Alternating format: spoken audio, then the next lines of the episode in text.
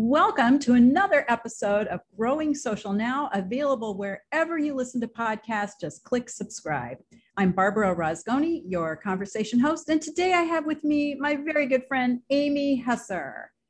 And so let me tell you a little bit about Amy. Amy is the CEO of Hesser Communications Group, and she is was named as one of the top 25 most powerful women in the new economy by iStreet magazine. Amy is celebrated for her work in preparing her clients to position their stories in compelling contexts and present them in ways that transcend old school media relations.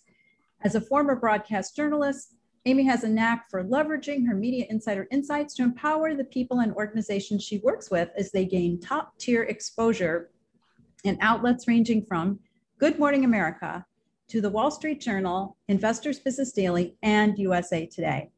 Additionally, as a new media pioneer, Amy is known for maximizing opportunities for her clients across today's ever evolving landscape of digital platforms, which are increasingly important communications channels as people and organizations are given unprecedented opportunity to create content and self publish and broadcast their key messages to their most important audiences.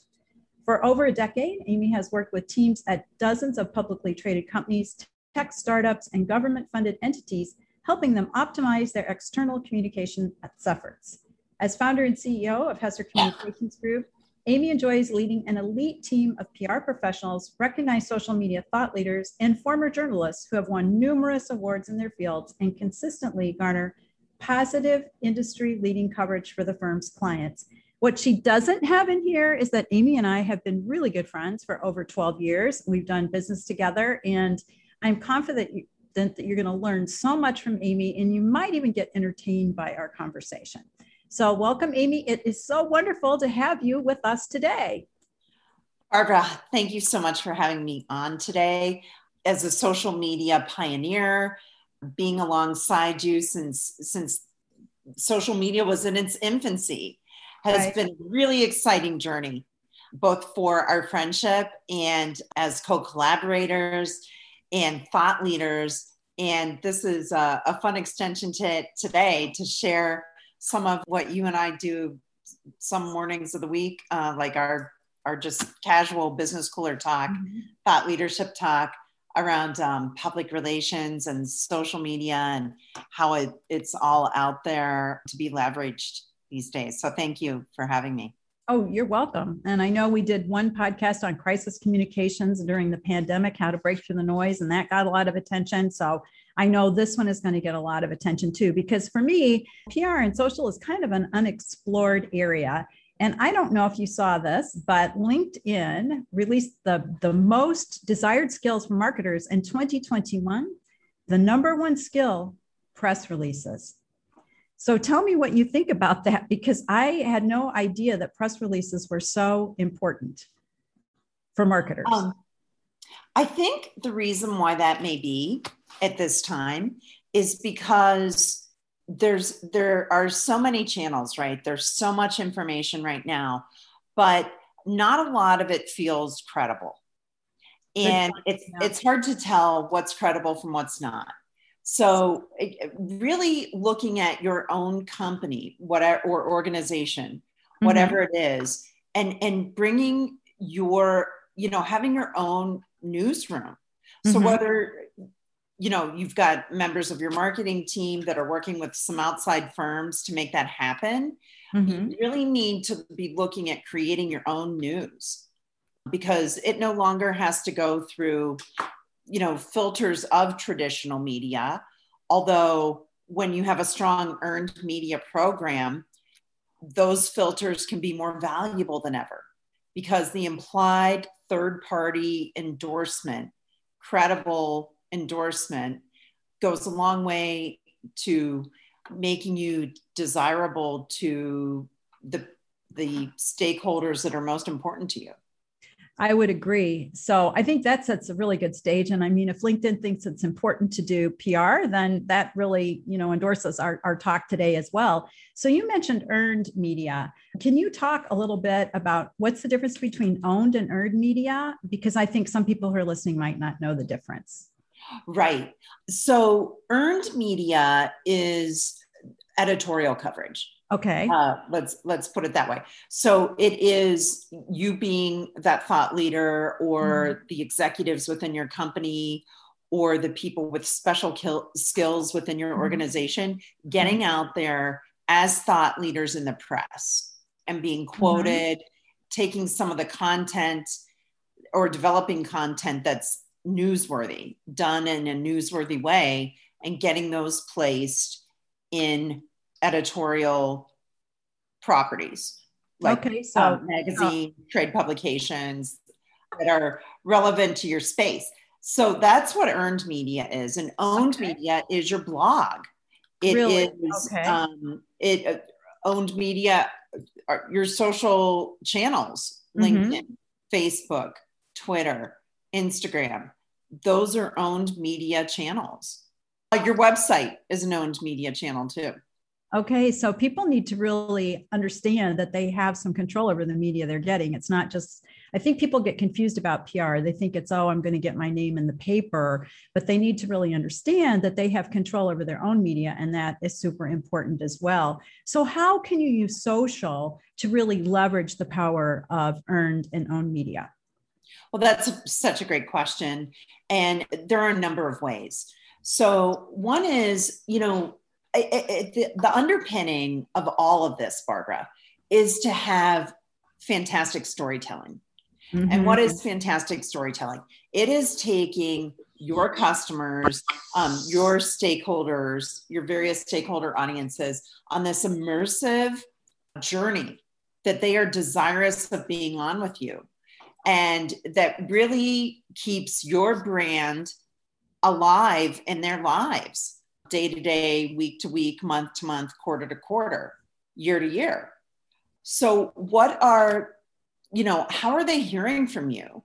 And how are they getting content, rich content from you, even multimedia content that is additive to their lives? What, from, whether it's, you know, if you're a business to business company to their professional lives, or if you're more of a consumer company to their personal lives, or crossing over these lines as well. So, storytelling is really important. How do you have some guidelines for what makes a good story for PR? Well, you always want to put on that hat of, you know, become your customer, if that's the stakeholder group we're talking about, mm-hmm. or if it's other kinds of influencers that are important to your business or organization, whether, you know, like on a B2B side, who your purchasers are, or the influencers that recommend companies like yours to purchasing groups. Mm-hmm. So, what you want to do is really put your hat on to be that person, be the stakeholder or the buyer, as it may be, and think about what they want, what keeps them awake at night, what adds to their life, what takes away their problems, what are the solutions they are looking for that you can uniquely address mm-hmm. for them? And then you know invite them on the ride with you. Make it fun. Um, make it worth their time. Have it be compelling enough to break through the huge amounts of informational clutter that are out there can you give us some examples of how you've done that for your clients? Because I know you've had great success, and you and I have worked on some campaigns together, even like with live events with influencers that have really bought the product alive. And then all of a sudden, the media becomes the influencer who is carrying the story out to their audience as well. So, what's working for you today with your clients? Well, definitely, you know, my client, what you want to do when you're selling is always position it in a way where the customer says, I see me. I yeah. see me. So, so, so important. Yeah. Yeah, absolutely. Mm-hmm. And, you know, so, so, some of the ways you can do that is to show them customers like them mm-hmm. who are benefiting mm-hmm. um, from using the product or service that your company is selling eh, or your customer's company is selling, your client company, in my case, communications firm. So, some of the ways we do that, the customer stories and the customer testimonials, but today they can be way more interactive and way more engaging. So, you know, actually getting video cameras with these customers and clients not only to talk on camera about what experience has been like, but but actually following them in a day in their lives, showing you know how our product and service is taking away the pain of what pains them most and and giving them new opportunities in ways you know they hadn't considered before yeah, I think that's really important. What do you think about the power of video and images? How are you using that? Are you producing your own short videos? Are you doing documentaries? What's working for your clients right now? Again, these like customer case stories or customer testimonials, even that are shorter, to aspirational videos, uh, brand videos that kind of bring a, a, tribe on board with the essence of what we're mm-hmm. talking about even videos that talk about that demonstrate what our company or organization is interested in doing on a bigger level in the world to make the world a better place and then you know getting our, our clients on tv mm-hmm. i mean we have them as thought leaders in the nightly news all the time so those produced earned pieces of media. so well. how if they're going to be on the nightly news, how important is it to provide video? I know news stations were looking for video at one point. Are they still? Is it a good idea to have video ready to go? Oh, absolutely. Definitely more than ever. With the pandemic, they just were so tight in how they could, you know, produce the shows. Mm-hmm. You really had to come to the table with pre-produced video when they're looking at different stories to do, if you're the one who comes in with not only a great hook, but the video, you're going to get moved to the front of the line. Well, the, the other thing too, that's a good point, Barbara, is you know, have your spokespeople at your company really well media trained. That was going to be my next question. So I know when I talk to people on my podcast, I interview them. Uh, sometimes I'll talk to them and there will be such a kernel or golden nugget that they don't get to, but I know is there. So, how do you work with people to do media training so when they go on screen? Because let's face it, sometimes an interview, a, a, reporter can talk to you for four or five, maybe 10 minutes, and you're left with a 20 second clip. So, what do you do? How do you prepare? Um, so, really invest in like a strong media coach from the outside to mm-hmm. come in and you know, hammer them in a real world type setting of, of, what it will be like for them to be in front of television cameras mm-hmm. doing an interview. Ongoing media coaching is an important thing too. Here at hesser Communications Group, we often sit in on our clients' interviews with the Wall Street Journal or mm-hmm. with Newsweek or, you know, with any number of other outlets, media outlets out there that they're on so that we can help control the messaging. So we're yeah. we're not interjecting too much, but we're making sure they say the most important thing or that gets in before the call's over. And then providing the clients with good feedback and good messaging all the way along. Well, and the messaging changes too, doesn't it? So if you train them once and you've got one story, do you have to keep going, would you say?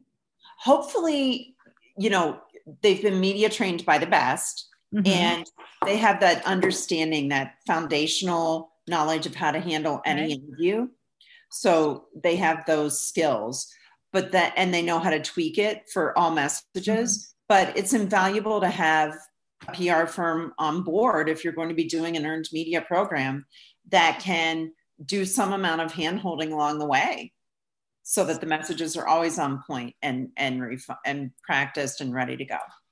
So, Amy, your clients are just great at getting media. And it's one thing to get the interest, but if you blow the interview or you don't say what you're supposed to say, it doesn't work. The most important thing is for them to think about what is the benefit to my audience, to the audience that is seeing this, and to realize, and this is the intersection with social, Barbara, the audience is not just who watches that TV show, or, you know, that that news show or mm-hmm. TV show or reads that magazine normally or that newspaper or even that online ezine or blog. It is everyone you've built in your social tribe and possibly everyone they know, right? If, it, if your mm-hmm. content is that compelling, because you should be sharing these earned media results very strategically across your social platforms. definitely on LinkedIn, definitely creatively on Instagram. Also, you know, obviously on Twitter and Facebook. And coming up with some entertaining things depending on what your company or service mm-hmm. is and and who your intended target audience is, even on like TikTok. Yeah, that's great. What do you think about numbers? Is that a good idea? Should you have some numbers ready to go? For interviews, when you're adding like great context with numbers and statistics, is always helpful for sure. Okay, well, that's great. Yeah, so now we know what the difference between um, earned and owned media is. We know a little bit about how to do an interview. We know what's important. It's more important to think about the audience all throughout the process than yourself which is kind of as a speaker, you know, we always talk about think about the audience, not about you. So that takes the pressure off.